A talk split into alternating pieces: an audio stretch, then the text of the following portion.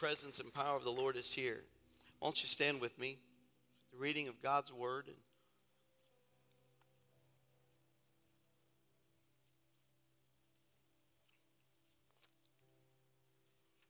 entitled the message this morning back to the book back to the book we're looking so much is going on in these last days and we're desiring that god will continue to speak to us they will lead us as a congregation the church, and I believe that He is. I, I feel kind of, I said it in the first service, I feel kind of messed up today. That's what they say these days, you know. Some of those big time kind of television shows, they'll say, God has wrecked me, or God's, I'm, I'm messed up, or, you know, He's messed me up. You know, I had somebody say, Man, the Lord messed me up. I was like, I hope you're okay. He said, No, man, that's a good thing. It's a good thing. I was like, Okay, awesome. He wrecked me. Oh, you have insurance. but he's done that. And I've had a, a, wonderful encounter and experience with him this week that I want to share with you as we look at back to the book. Back to the book. The scripture I'm going to read from is from Ephesians chapter 1, verse 11. I'm talking about our inheritance, who we are in Christ, what the Lord has given to us. And this will be a text for a series over the next couple of weeks. Our actual text today will be from 2 Kings chapter 22, but listen to what the scripture says in Ephesians chapter 1.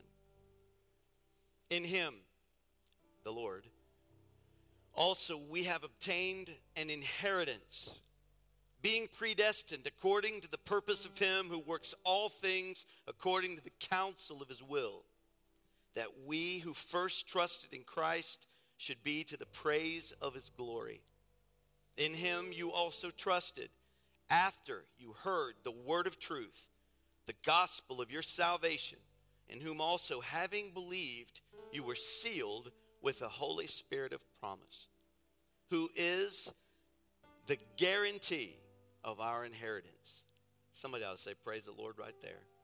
Who is the guarantee of our inheritance until the redemption of the purchased possession to the praise of his glory. Do you see a picture there of who we are in God? You are, number one, here as an inheritance that's been passed down through generations of faith.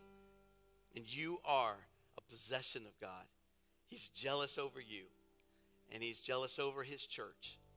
And I believe that the Lord is wanting to do a mighty, mighty work in these last days. I believe that the, one of the greatest revivals that we've ever seen is about ready. I believe that we're there. And while we have seen great moves of God and we're thankful for them, there have been powerful moves of God. And I don't think we're any, special, any more special than anyone else. But I will tell you that I genuinely believe that the presence and the power of God in these last minutes, these last days, is ready to pour out. He said, In the last days, Joel chapter 2, 28, I will pour out my spirit upon all flesh. Your sons and your daughters shall prophesy. All of these promises of God, I believe, we're ready for them. God's going to wreck you, He's going to mess you up. Amen? All right. Amen. As we pray this last prayer, I want us to pray for Israel, the state of Israel, and the state of the United States of America. And I want to ask you as well. I, I, meant to, to do this before, and before we pray, I'll, I'll, bring this out. In a few, um, I think in a, in a, month or two, we're going to be having uh, the evangelistics from Lee University with us, and we need people housed. And here is the actual uh, thing that we need here. Announce host homes are needed for the Lee Evangelistic Singers on for Saturday night, April 13th. If you want to bring them into your home, um, we ask that you bring at least two of them into your house. If you can do that, or take 20, that's perfectly fine as well. If you can't do that, some folks, um, like I, I, tend to do this, I'm going to contribute $50 for a hotel per person. Uh, that helps them. They, when I was in campus choir from Lee University, I used to love it when a church would give us hotel rooms because then we could hang out and go to the vending machine and get a Coke and get some pretzels and, and didn't have to, like, you know, we could relax a little bit. So if you can do that, or if you can host them in your home, then we ask you to see uh, the office, any member in the office, uh, more particularly uh, Janelle Dooley can help you with that. All right? Well, let's pray and ask the Lord's blessings on our time together and on the state of Israel and the United States. Father, we come to you now. We don't want to neglect our responsibility to pray over the state of Israel. We pray in the name of Jesus that you would protect her on every side. Lord, we seek the good of Israel and ask for the blessing of the Father to rest upon them. Lord, we ask that you protect their soldiers, protect their, their fathers, their mothers, their sons and daughters, their leaders. We ask for the anointing of the Spirit of God to be with them. And God, we just seek the good of Israel and pray for the peace of Jerusalem. We ask this in the name of Jesus. And Lord, we ask you to touch the United States of America.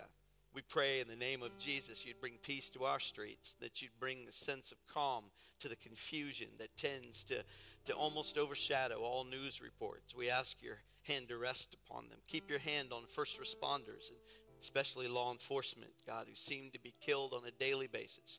Touch them by your Holy Spirit and be with them. And God, we pray for our country, for our leaders, for our states, for all of our people. Send a revival to the United States of America. We ask, Lord, that you use us. In Jesus' name we pray. Amen. And you can be seated. Well, where do you begin when you're talking about how you've been messed up?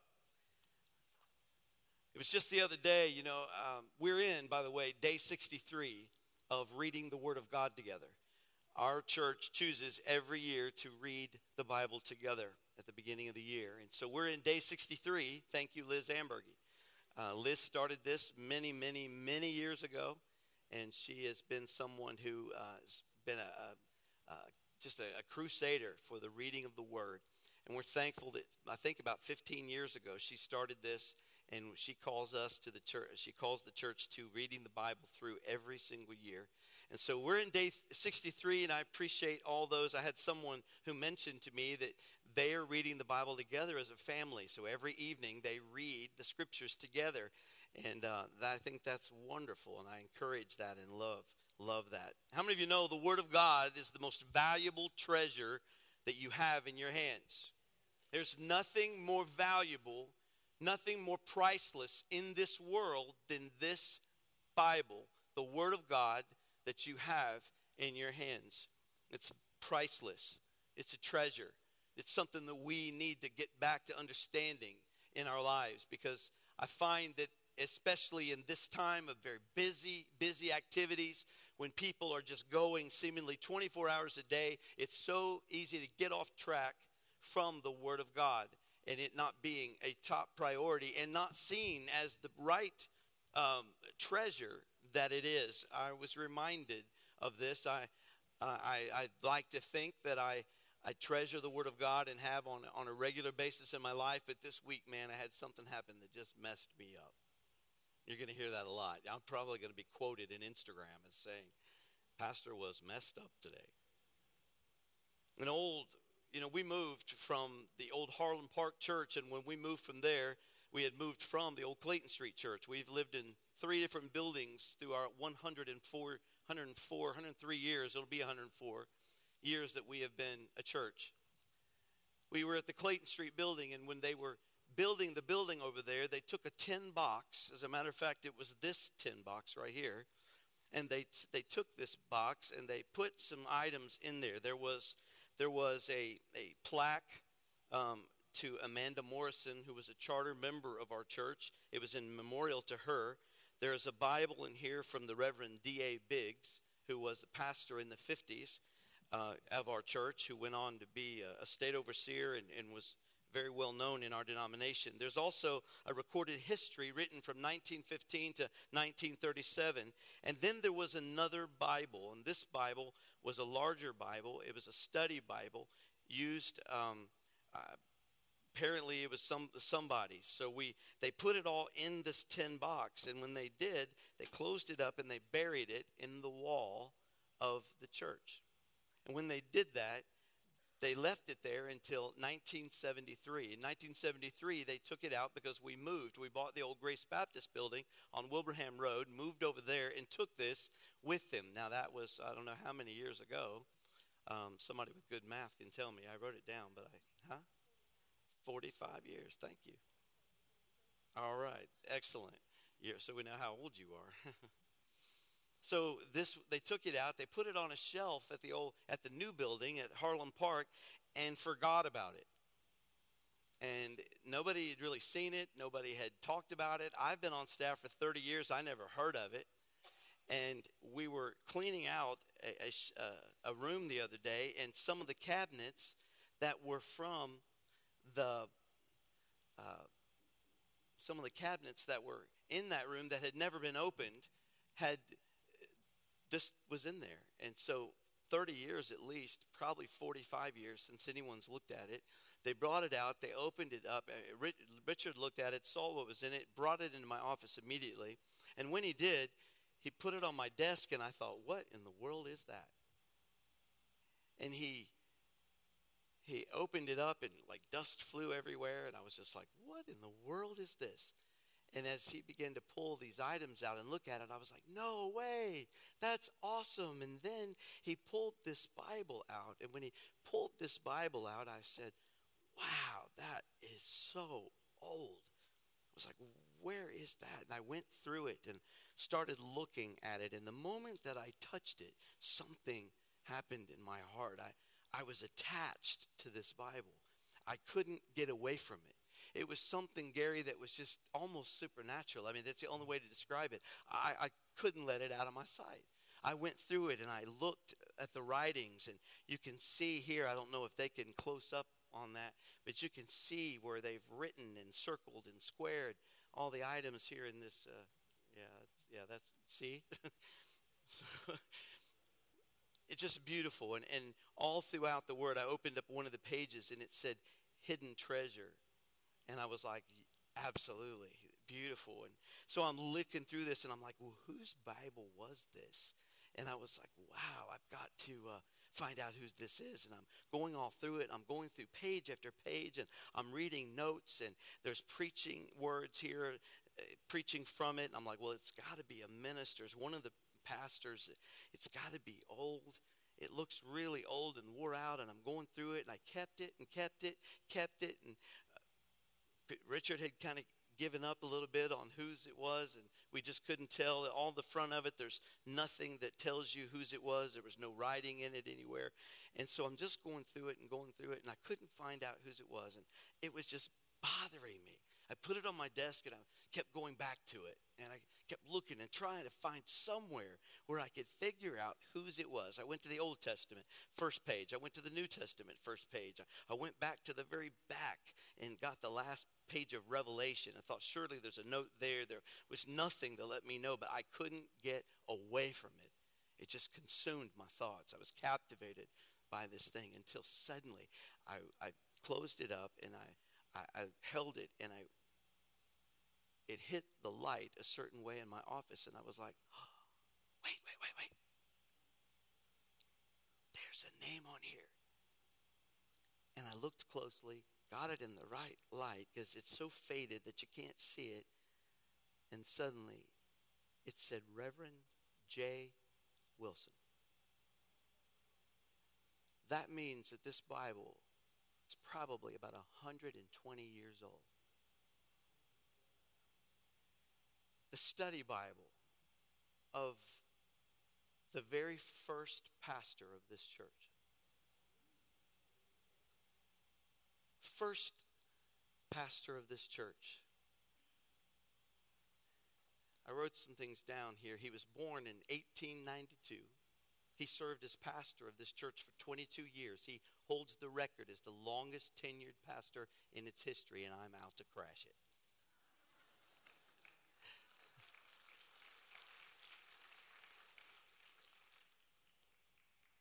22 years here, 10 years in Tennessee. He started preaching at age 15, so that puts the Bible somewhere between 112 and 120 years old. I couldn't believe it. I called for Richard. I said, Richard, this is J.D. Wilson's Bible. I'm like, oh my goodness. And I'm just like, oh, I shouldn't even be touching this. This thing needs to be put in glass and preserved and care, much care, and we will. But I couldn't take my eyes off of it. And I couldn't get away from it. And, you know, since I'm pastor, I took it upon myself to take it home. I took it home. I put it on my dining room table. I opened it up. And as I, I sat there for hours reading all over it, and my mind kept going back. My mind kept going to 2 Kings chapter 22, where it talks about King Josiah. How many remember the story of King Josiah? King Josiah was made king when he was eight years old. He was on a list of very rotten kings. He was one boy that had the heart of God.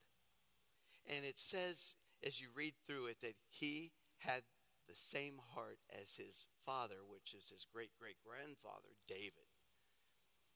Had a heart for God and for godly things. Now you've got to remember what time that this was.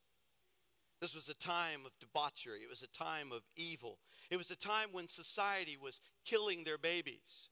It was a time when there was immorality on every turn. There was all kinds of sexual immorality, all kinds of violence and death in the streets. It was a time when people were being sacrificed and children were being sacrificed to Moloch. If you ever studied or learned about that, it's a horrible way that they would sacrifice to these false gods. They took the temple in Israel and Judah there, and, and they took the altars and they moved all of the things out that had been put there by, by Solomon and the things that had been put in place for true temple worship. And they put up altars to Baal and to uh, Ashtoreth and all kinds of other gods, different forms of sacrifice was done inside this temple. It was a terrible time. It was a time when it was everybody coexist, everybody's together, all gods. You serve your God, I'll serve my God. We'll all be together and we'll all just live this big old life. And it all came about through Solomon, who started out good. When you hear his story and you understand that he literally started out with the, the heart of God and had uh, an anointing on his life to build the temple. And he was had the heart of David inside of him. And he started out and it said he pleased the Lord in all of his ways. But then we see that over time things began to change and he began to fall in love with different kinds of women. He had 700 wives 300 concubines. No what's the difference? I guess it means he married some and lived with others. I don't know. I can imagine Valentine's Day was tough around his house.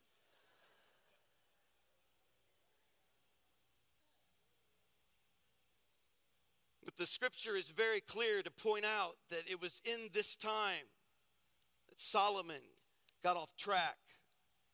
He thought he, he was doing right, he was on track, doing things the right way. He, he was moving in the, the, the will of God, and the presence of God was with him. The anointing of God was with him. But it says that King Solomon walked in the ways of the Lord until foreign women turned his heart after foreign gods. How many of you know it's important who you marry? It's important who you date, young people. Here we go. This is free. The Bible says, don't be unequally yoked. That's an important thing because we understand right here Solomon, who was the builder of the temple, who was a follower of God, who literally was anointed to do the work of God, literally was turned aside by the ladies that he hooked up with in love. It's important that you make right choices, and that's free. You don't have to pay for that at all. Solomon changed. When he changed as king, the people changed and then punishment came to Israel. It was divided into two kingdoms, as you know, Israel and Judah. That was the punishment that happened. And after that, every king did evil in the sight of the Lord. They served pagan gods. They had things, uh, altars and idols and images all built and put in different places. It was hideous what they did. They burned their sacrifices to false gods. And yet, in the middle of all that, there was a prophecy of 300 years it would be fulfilled. But 300 years earlier, there was a little prophecy in 1 Kings chapter 13 that talks about, and there'll come a little king, a boy, who'll be made king, and his name will be Josiah. And 300 years later, we come to a place where Josiah is made king. His father who his grandfather was a one of the most wicked kings of, of Judah, and then his father Amon was killed, literally, a very short reign for him. And then they put the eight-year-old up to be king over Judah. And as he is king now, it's amazing that at a very young age he had a heart for God. Let me tell you something. It doesn't matter what background you come from, doesn't matter what kind of atmosphere you were raised in, doesn't matter how evil it was, how rotten to the core it was, doesn't matter if all your family generationally was completely crazy and schizophrenic. It doesn't matter. When God has got an assignment and a task for your life, there ain't a devil in hell or ain't a human being that can hold you back from it. God will be God. Everything can be broken everything can be everything can be broke through every every atmosphere every don't let anybody identify you because of your past don't let anybody judge you because of where you've been. They don't know where you're going and what god has got planned for you. Solomon loved the Lord in the beginning, walked in the statutes of his father David, except that he sacrificed and burned incense at the high places. But then in 1 Kings 11, chapter, uh, just a little over seven chapters later, but King Solomon, uh oh, but King Solomon, whenever there's a but there, loved many foreign women, as well as the daughter of Pharaoh, women of the Moabites, Ammonites, Edomites, Sidonites, and Hittites, from the nations of whom the Lord had said to the children of Israel, You shall not intermarry with them, nor they with you. Surely they will turn away your hearts after their gods. Solomon clung to these women in love and lost out with God. But Josiah, Josiah was anointed to, to fulfill the prophecy of God and to bring light and reform and revival back to Israel, back to Judah. And it says that from the very beginning, he, he wanted to repair the breaches that were in the temple. He wanted to, he wanted to they, they did, they kept the Sabbath, they kept the sacrifices, they, they were doing all of these things, but there had been no law. They, they had long lost the parchments. They had nothing to, the Pentateuch was what they used. it They had no copies of it anywhere, but they had so long done things through tradition and ritual that they had gotten so far off track that now they had all gods. It would be like we come in here, and because we haven't had preaching of the Word of God in so long, hundreds of years actually, by the time Josiah is king, they literally have had all of these generations of years of people bringing compromise, bringing complacency, bringing laziness into the temple and into the temple worship and into the discipleship of the people, so much so that they literally, at the place where it would be like we have set up altars to all kinds of gods, and we had them lined up across the front of this altar, and you could sacrifice at one God over here and another God over there, and you could come and pray to whoever you wanted when you were in here. How many of you know He said, There'll be no other gods before me? No one else is allowed to take the place of the one, the omnipotent and only God. But they had gotten so far off track. To be quite honest, I won't make the parallels you probably already have in your head. We're there in our society. We're there in our culture. We're there where they're telling us, and I see the bumper stickers coexist where they want us to worship all gods. The National Day of Prayer now has every representative of every God. It's almost as if we're sitting in the kingdom of Josiah, but when he's just accepted position as king, it's almost as if we're there in that very place and we look at it and we understand and we see that the patterns are the same. The people get lazy when they don't stay true to the Word of God. The Word of God. We get off track. We start making up our own religion. We start deciding we know what it says and we know what it means, and we change what it says to fit our own desires and our own, uh, you know, our own inclinations and our own appetites. But I'm here to tell you, it's a time for us to get back to the book. It's time to get back to the holiness in the book. It's time to start listening to preaching again that doesn't sound so cute and so full of all kinds of compliments for the people, raising them up in a good and kind little place where nobody's offended. I'm telling you, the Word of God will cut you, it'll offend you, but when it's all done, it'll transform you and turn you into a child of God. The Word of God is significant. I believe when I found this, this Bible, it was significant to me all weekend long, all week long. I've just, I've, I've kept it. I've, I've prayed over it. I've read through it. I, hours and hours I've spent with it. And I, I've been, I can't get away from it. I, I, I felt anxiety when I didn't have it in my hand earlier, and I wanted to put it in the altar to show show it off to you guys. I want you to see it, but I had anxiety sitting over there, wanting it to be protected and with me. It's messed me up. It's wrecked me. It says that when Josiah was a young man, he'd gotten about 28, between 18 and 20 years old, they were literally repairing the breaches. He had this heart to do what was right. They were keeping the Sabbath. They were keeping the sacrifices. They were doing all the things they do in church. They were having church, but none of them knew why they were doing it. They had no clue. They had no word. They had no, no guidance. They, they literally were just following traditions. Church, be careful that we don't ever, or that you don't ever, in your personal and individual walk with God, ever get to the place where you're doing it on your own strength and out of your own imagination. We have enough here. Psalm 119 is filled with word that says, Thy word is a light, a lamp unto my path, and a light unto my life. It, it, it's here for us to have instruction. It's here to guide and direct us. It's, it's what we are to meditate on day and night. This word is anointed for us to guide and direct our every step. Significant that I found it, though. I can tell you because it's wrecked me.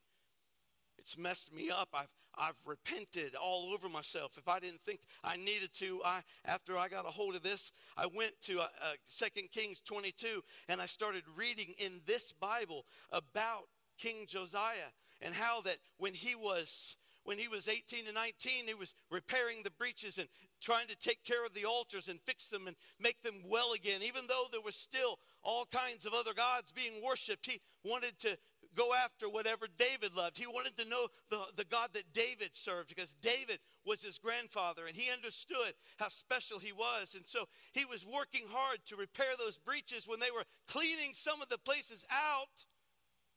His assistant found a book. Oh, you ain't even here.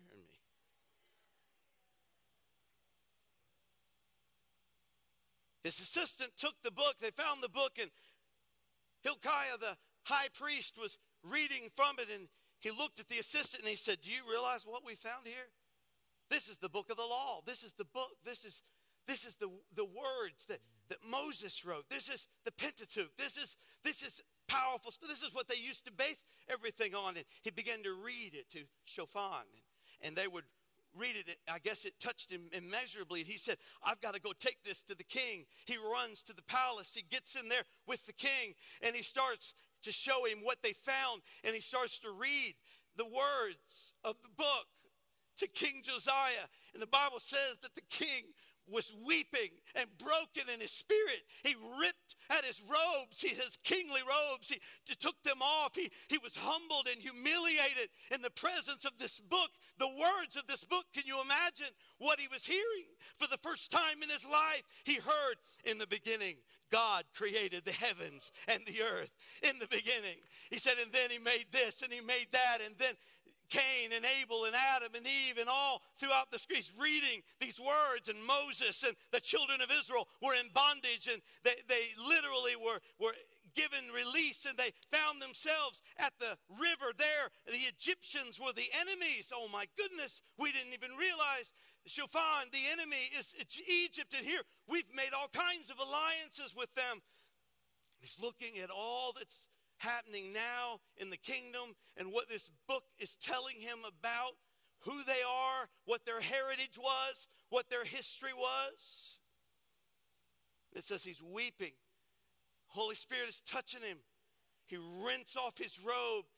He literally gets on his knees. He's convicted and he looks at the words and then he begins to hear them as they get through and they're going more and further into the book. He gets to the place where he talks about the Red Sea and the waters that parted and all that's happening right there. And he, he can't believe what he's hearing. And then suddenly, out of nowhere, he gets up and, and, and Shaphan starts to read these words. He said, You shall have no other gods before me. You shall not make yourselves an idol. You shall not use the name of God in vain. Remember to keep the Sabbath day by keeping it holy. Honor your father and your mother. You shall not murder. Uh oh. You shall not commit adultery. Oops. You shall not steal. You shall not bear false witness against your brother. And you shall not covet your neighbor's stuff. This is the words that were coming across, and he was broken and literally convicted, and he felt the Spirit of God as it transformed his mind and changed him. And the Bible says he dropped to his face, he sought the Lord, he turned around, and he said, Shaphan, go get all of my leaders, bring everybody in, and I want you to go out into the courts, and I want you to bring all of Judah together, and I want you to stand on every corner, and I want you to read the word of the Lord to the people. And it says that when they read the word of the Lord, it changed the people. Eh, they fell on their face and they were convicted and responded correctly. It says that Josiah stood by a pillar and made a covenant to God. He said, I will follow your commands and I will do all that is written in your word. And he did. He went and he tore down every idol, every pagan altar that was set up. He took the priests that literally were, were robbing the people and killing the people and had horrible sacrifice. He went and cleaned house big time. He took care of everything from the top to the bottom. No one was allowed to do anything outside of Jehovah Yahweh. Nobody was allowed to move to the left or to the right, but he kept his focus on doing the thing of God. And you know what it was? It was just a return back to the book. I hope you know where I'm going. It's time for us to get off of the mentality that says we're going to make up our own rules, make up our own religion, make up our own way of doing it. It's we don't have to do that. We don't have to pray for something new. We all just we just have to embrace what's already been given to us. That's what we've got to do. We got to stand up one more time and declare we don't need a new truth. We've got the truth right here and it'll set you free. Hallelujah. Hallelujah. This truth will take you and turn you upside down. It'll wreck you and mess you up. It'll turn you inside out. It'll give you hope for life, victory through the trials. As a matter of fact, if you walk through the valley of the shadow of death, you'll fear no evil, for he is with you. The good shepherd walks with you all throughout this word of God. There are declarations and promises to the child of God. There is instructions on how to live a holy and dedicated life. And can I say, in 2019, in a time in our society when it is absolutely gone chaotically crazy mad, can I tell you that there is still a holiness, there is still a righteousness, there is still power that doesn't say, hey, accept me for who I am. It says, no, come to the fount and be made new by the power of God's glorious gospel. Hallelujah. I didn't get saved coming to the Lord. Now, Lord, you know how I am. Just accept me and bless me and use me like I am.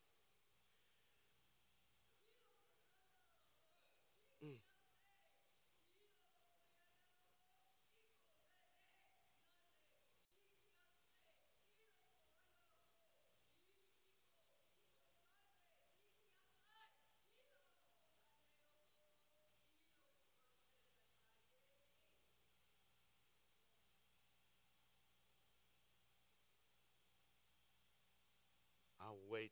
Someone has that.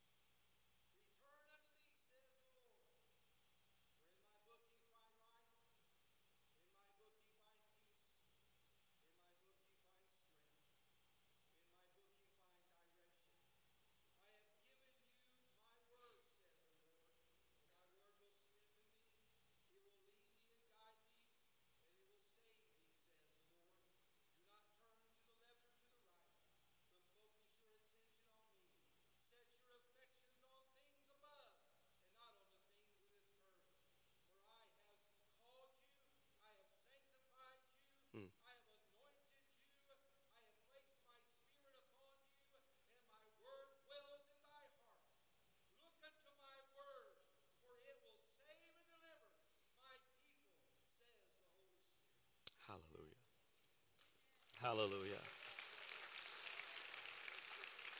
Stand with me. Praise God. Praise God.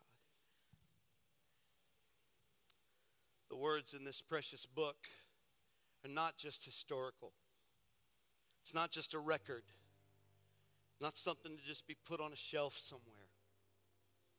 This Word of God, the Bible says, is living and powerful, sharper than any two edged sword, piercing even to the division of soul and spirit, and of joints and marrow, and is a discerner of the thoughts and intents of the heart. That is incredible. This is the most valuable piece of property that anyone can have. More precious than the houses you own, the money you have, the job, the position, the trips, and the places you've been.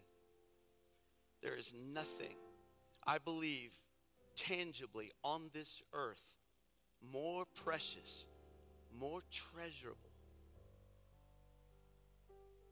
more priceless than the Word of God. I don't know what He's doing, but I know that in this, He's brought me as pastor back to the book. Not that I feel like I was away from it. I feel like our culture, our society, the church at large is away from it. But God wants a revival. And he is telling us, showing us significantly. He spoke to me and he said, This is significant. This find is significant. This isn't just an accident. It, it, it, didn't just stay hidden for 50 years, 60 years. It didn't just stay hidden and then suddenly it came out of nowhere.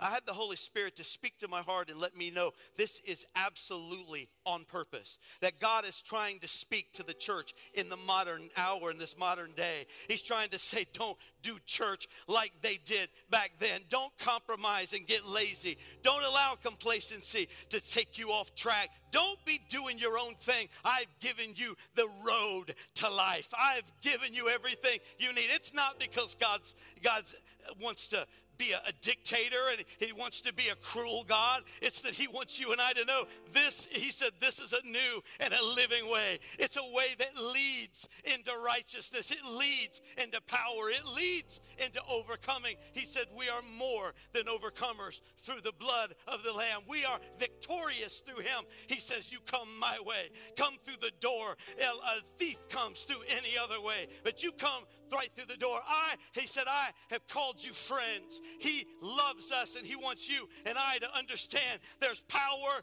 power, wonder working power in the blood of the Lamb of Jesus Christ and in his word, in his truth. This powerful word. Can I say this and it not be offensive? Do you know where your Bible is? Do you know where your study Bible is? I visited with some folks and I wouldn't never let you know. It was years ago. You have no idea who they are. And I wouldn't embarrass them for the world. I was there. We were sharing. We were talking. There was tears. There was counsel. We were getting ready to pray. And I said, Do you have a Bible? And oh, they jumped up and everybody went scurrying all over the place trying to find a Bible. Never found one. I wouldn't say that to hurt anyone at all. I say that to us. Where's your Bible? You got a study Bible, right? You're reading your Bible every day. You're, this is powerful. This is powerful stuff right here.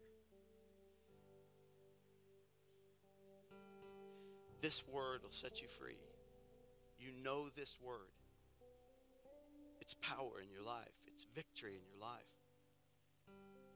Don't tell me, I'm just going to say it with my eyes closed because somebody will say, He looked right at me. Don't tell me everything's right with you and God if you are not in His Word you're not studying it. I believe he's calling his church back to his book. Everybody wants to know about revival. Everybody wants to know how to build a church. Everywhere I go. How many do y'all run? How'd you do that?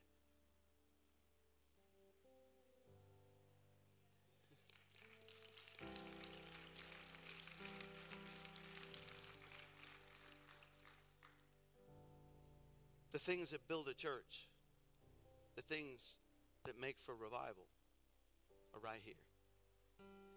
It says that Josiah heard the word, and it says he wept. When he heard, You shall have no other gods before me, I could almost see his face. Are you kidding? Look what we've done to the temple. You shall not murder. Oh my goodness, we do it on a daily basis. You shall not steal. We've been robbing everybody. We've gotten so off track. I'm telling you, there is a there was a reform that took place there. There was a revival that took place there. Judgment had already been decreed over Judah. Judgment had already been placed over top of them, but because of the repentance and because Josiah turned to God, the Lord honored his life and honored the ones who turned. The history shows that they went on their merry way. Many of them, as soon as Josiah got out of the way, they went right back to it. But I'm telling you, God's looking for some people this morning who are willing to be messed up by His word, who are willing to be wrecked by His word. I want so much for Him to be pleased with my life. I've been reading and reading and reading and reading and, and praying and studying and looking at Josiah.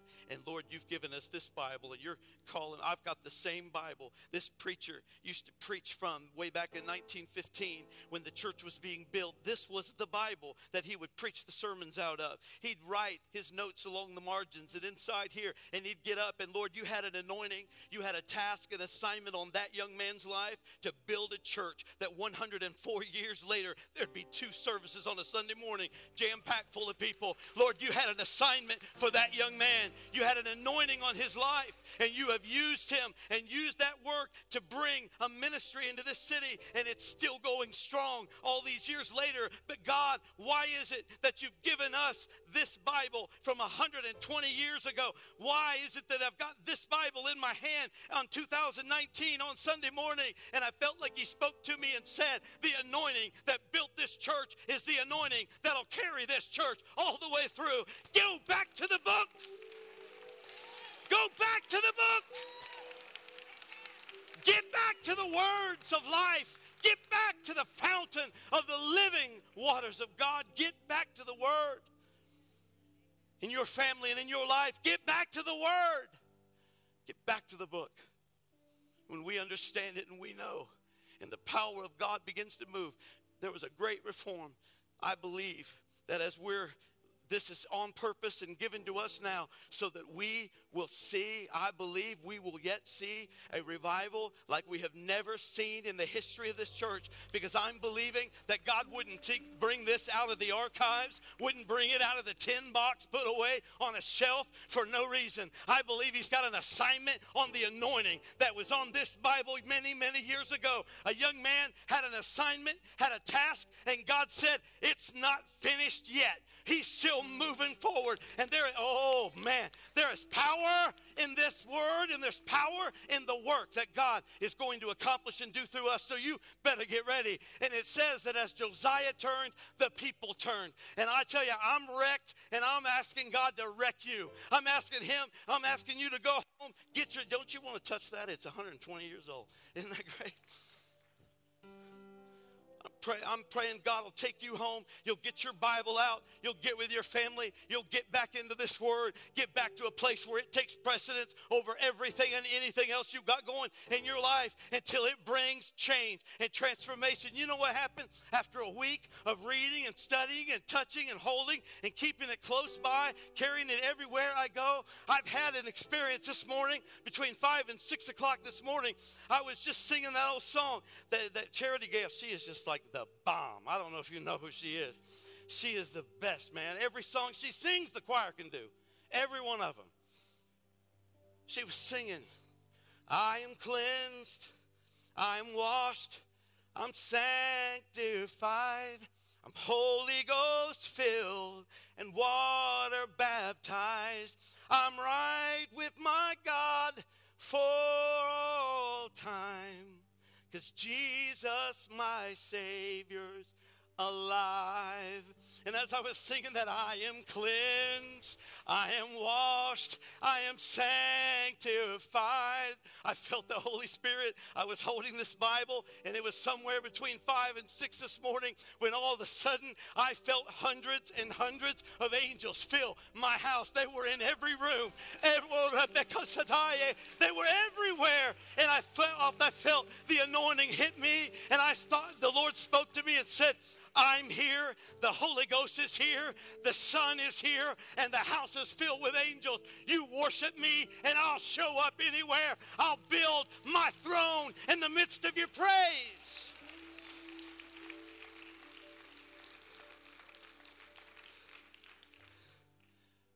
I felt there was a massive crowd in my house this morning. I feel that they're flooding in the doorways even now. They've been here this whole service, but I feel like heaven is well represented in here today. And I believe God wants us to understand He's a God of great power, God of great love, yes, a God of mercy and grace, but He's a God of transformation and change. He's a God of change. He wants us to match His word, not His word match up to us. We don't need a new truth. We need the truth that's already been given. And we need to follow that. Can I get an amen? Every head bowed and every eye closed, if you're here today and you need transformed by God's power, you're seeing and feeling a sign and a wonder here this morning. I believe God brought this old, old Bible out to remind all of us that He's still God. He's still in control. And it doesn't matter what goes on outside, it doesn't matter what's happening out in the temples and out in the, the world and all of that garbage out there. It doesn't matter. God is still God. And God is going to bring reform, He's going to bring renewal, He's going to bring revival. And if you want in on it, if you're, if you're declaring today, as as for me and my house, we will serve the Lord. We will get back to the book. We'll get back to the ways of God. We will not compromise. We will not be lazy. We will not be tolerant to the things that are against God in His Word. If that's you, I want you to lift your hand as high as you can. Amen, amen, amen. Praise God.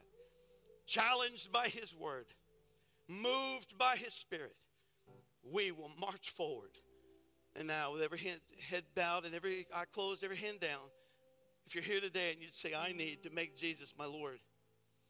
I saw those kids getting baptized. I've heard the worship. I've heard the word. I need to be saved this morning. If that's you, would you just slip up your hand real quick and write back down? You'd say, I want to accept Jesus in my life today. Are you here? God bless you. God bless you. God bless you. Is there anyone else?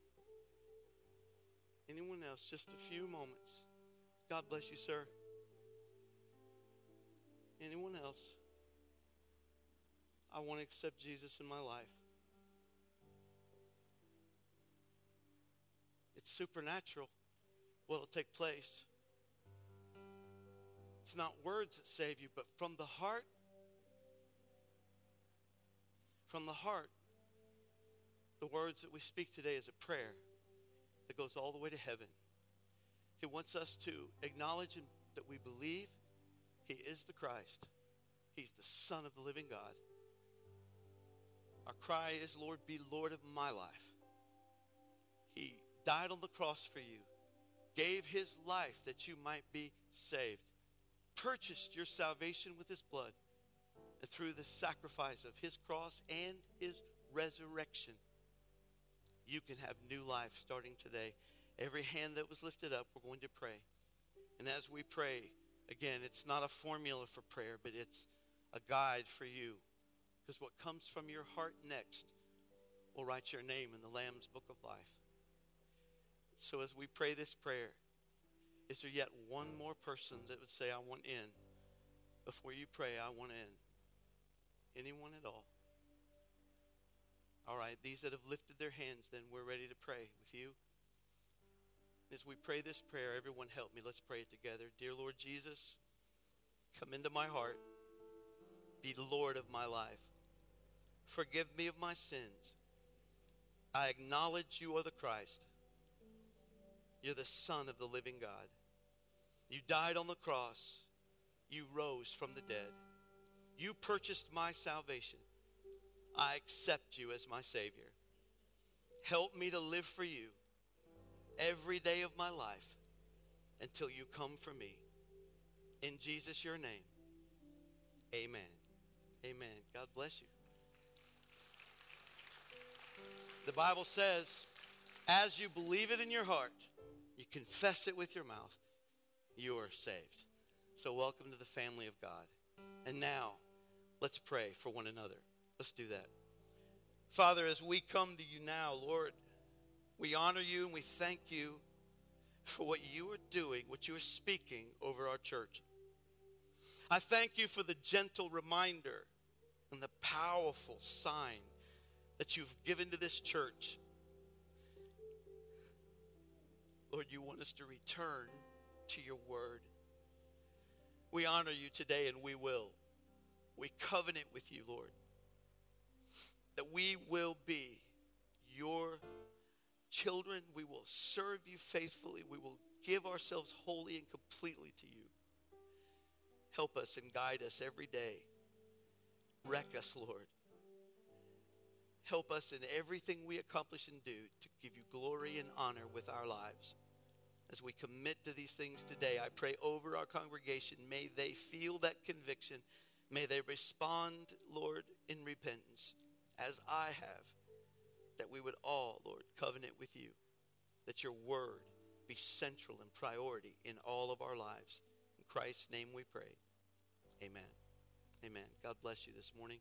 If you made that decision for Jesus Christ, there'll be a small group table out in the lobby. You're welcome to stop by there, shake hands with someone who'll hand you a Bible, give you some information, and help you in your new walk with Jesus. God bless you. Amen. We want to remind you if you are new to our church, you can go down by our visitors uh, welcome center. Just go out down to the left. You'll see a half round circle table there. Tell them if And, they want uh, to see this, they can here. and uh, you will be uh, we'll get you some get you a gift and get connected with you also if you want to come by and check out the bible you're more than welcome to do that we want you to be blessed share your this week as you uh, dive into your word come back with some testimonies next week. Hit us up in the office. Let us know uh, what you find and how you're blessed afresh and new. God bless you all